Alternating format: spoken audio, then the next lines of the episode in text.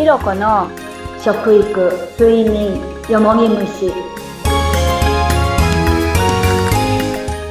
健康で長生き、その思いを実現するために、ぜひこの番組を参考にしてください。新しい番組のスタートです。こんにちは。インタビュアーの水野紅子です。食育の鈴木ひろ子です。よろしくお願いします。お願いします。さあ、ひろこさん、番組のタイトルを見ただけでもう気になることいっぱいなんですけれども、まずはひろこさんのことをいろいろ知りたいなと思いまして、自己紹介お願いできますか？はい。食育の食育、睡眠、よもぎ虫の鈴木ひろ子です。あの、食育、睡眠、よもぎ虫ってありますけども、あの、ひろこさんが実際にすべて実践していることですよね。そうです。はい。あの、そもそもこういったことに興味を持ったきっかけっていうのは何でしょうか？小学校の頃にやっぱりうちの父がすごくいろいろ体のことにうるさくて、で、やっぱりまた母がちょっと弱かったもんですから、やっぱり子供を産むのに、やっぱり自分の体が健康でないと全部子供に行っちゃうよっていうことで、食べることから始まって、今はよもぎ虫っていう感じで、今まで生きてきました。お食べることって、例えばお父様はどんなことをおっしゃってたんですか？えー、まず一番最初に言われたことは、あの、卵。卵は、うん、あの、一日に一個食べるんだけど、その卵っていうのは、あの、栄養っていうか、すごい栄養があるんですけども、その卵の餌によって違うんだよっていうことをよく言ったんですよ。で、白い卵と有精卵の卵っていうのがその時にあって、父がよくも有精卵、有精卵、こんな高い卵とてもじゃないけど食べれないよねって兄弟二人だから弟といつも言ってたんですけど、なんでこんなことにこだわらなきゃいけないのって言ってたんですよ。その時に父がもう本当に自然農法、もう農薬をかけない野菜を作ってくれて、その時にトマトの口に入れた時ってもう本当にほんわかして甘くて、先日も他の私たちと同じぐらいの年代の人に食べてもらったら、その頃のたあのトマトってもう今食べれないって言うんですよね。本当にもう今の人たちにトマトって言っても、本当にその、本本当に何十年前かのトマトっていうの味を知らないっていう、本当こんなトマトはないよって言われたんですけど、やっぱりもう食でももうそこから全然違ってるし、あとは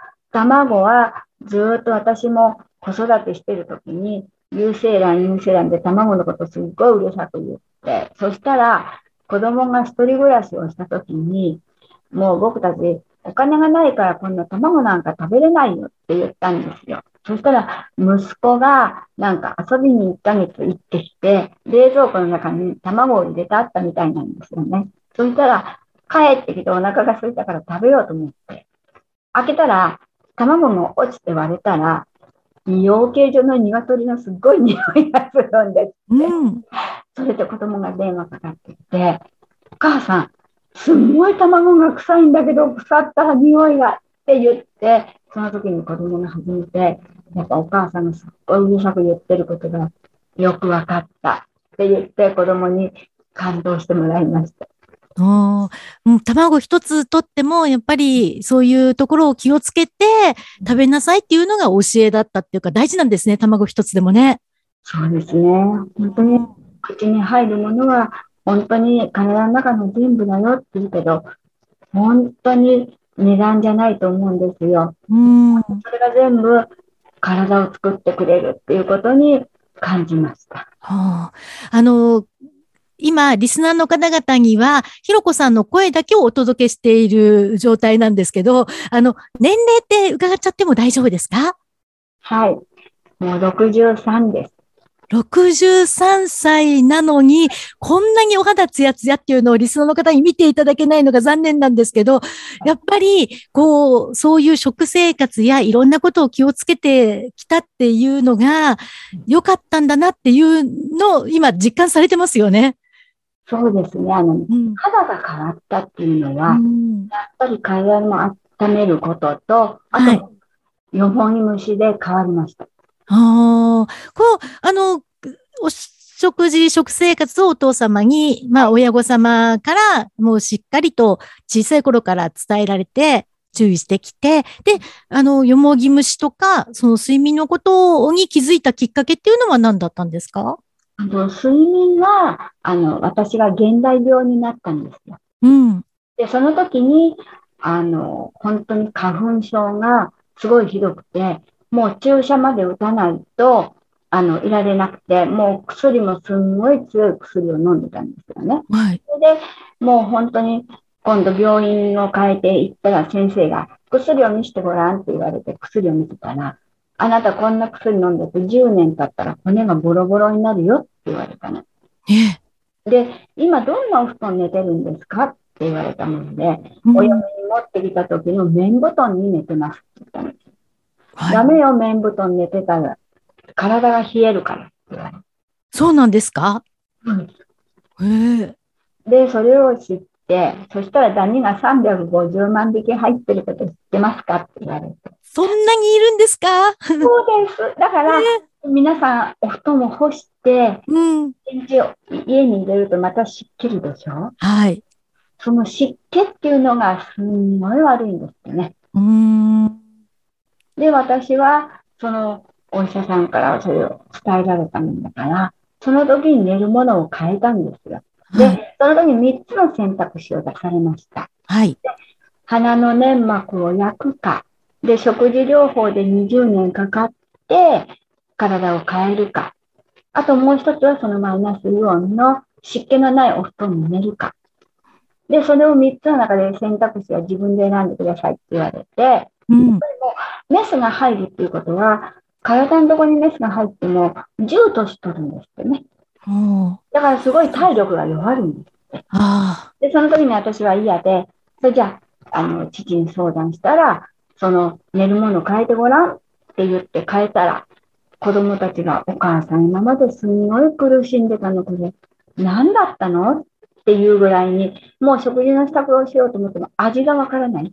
鼻が詰まるから。で、はい夜は寝れない。ー。うん。そしたら子供が、お母さん魔法にかかったみたいねって言われて、それから私はその、あの、寝るものを使ってるんですけど、もうほんと毎日あったかくて、もう冬の寒い時にお布団に入っても足の冷たさを全然知らない。もう本当に、もう自分の体が冷たくなる時っていうのは、もう老廃物がそのお布団に出るもんですから、洗って日光に当てると、また元に戻るんですうん。で、まあ、寝るものでっていうことで、睡眠っていうことが大事なんだなっていうことで、ずっと今28年、それを、うんああ、睡眠環境を整えるのも本当大事なんですね。そして、よもぎ虫ってはいいうのも温めることでつながっていくんですか？そうです。うん私。は結婚式のお仕事をちょっとやってたんですよ。はい。その時に、やっぱり、あの、乾燥肌だって、やっぱお化粧を見ても、こう、蒸れるんですよね。ムラムラができるんですよね。ファンデーションつけても。はい。でも、このよもぎ虫をやるようになったら、乾燥肌が治って、もう本当にすごいなって思いました。そうそううん、常にお化粧しても綺麗に乗るんですよ、この年になっても。いや、それ羨ましいです。みんなが最近、すごい肌が綺麗ねとかうん。みんなに言われるんですけど、何してます？って言うけど、そのよもぎ虫に入った次の日っていうのはもう、全然お化粧のりも全然違うし、やっぱり男性が見ても女性が見ても、綺麗ねって言われるけど、すごい綺麗にお化粧が乗ってるねって言われるけど、そのぐらいにすごいんです。いや、あの、ひろこさんを見ると、本当にそうだなって思います。ねえ。そういうことは、この番組では今伺った食のこと、睡眠のこと、よもぎ虫のことを詳しくたっぷりと教えていただけるっていうことですね。そうです。じゃあ改めてどんな番組にひろこさんしていきたいかって教えていただけますか？やっぱあの、本当にもうその3つの中のことでものすごく悩んでる方、いっぱいいると思うんですよ。うん。もう、あの、気軽に声をかけていただいて、改善ができるっていうことは、あの、皆さんにお伝えしていきたいなと思ってます。いや、本当にね、あの、私、冒頭でも言いましたけれども、健康で長生きっていうのって誰もが願う夢ですよね。そうですよね。はい。それを実現させるためには、すごく必要なことばかりですよね。そうですね。うん。ぜひ、リスナーの方々と一緒にね、健康でもうずっと笑っていられる毎日を送っていきたいですね。そうですね。本当にそれが、あの、人生のやっぱり幸せかなと思います。うん。ぜひ、リスナーの方々、これからのひろこさんのこの番組を楽しみにしていただきたいと思いますが、えー、その番組とともにですね、ひろこさんのことをいろいろ知りたいっていう方多いと思います。えー、番組の説明欄にインスタグラムやってるんですよね、ひろこさん。います。インスタグラムに飛べるように URL を載せておきますので、ぜひこちらをチェックしてみてください。ということで、これからどうぞよろしくお願いします。よろしくお願いします。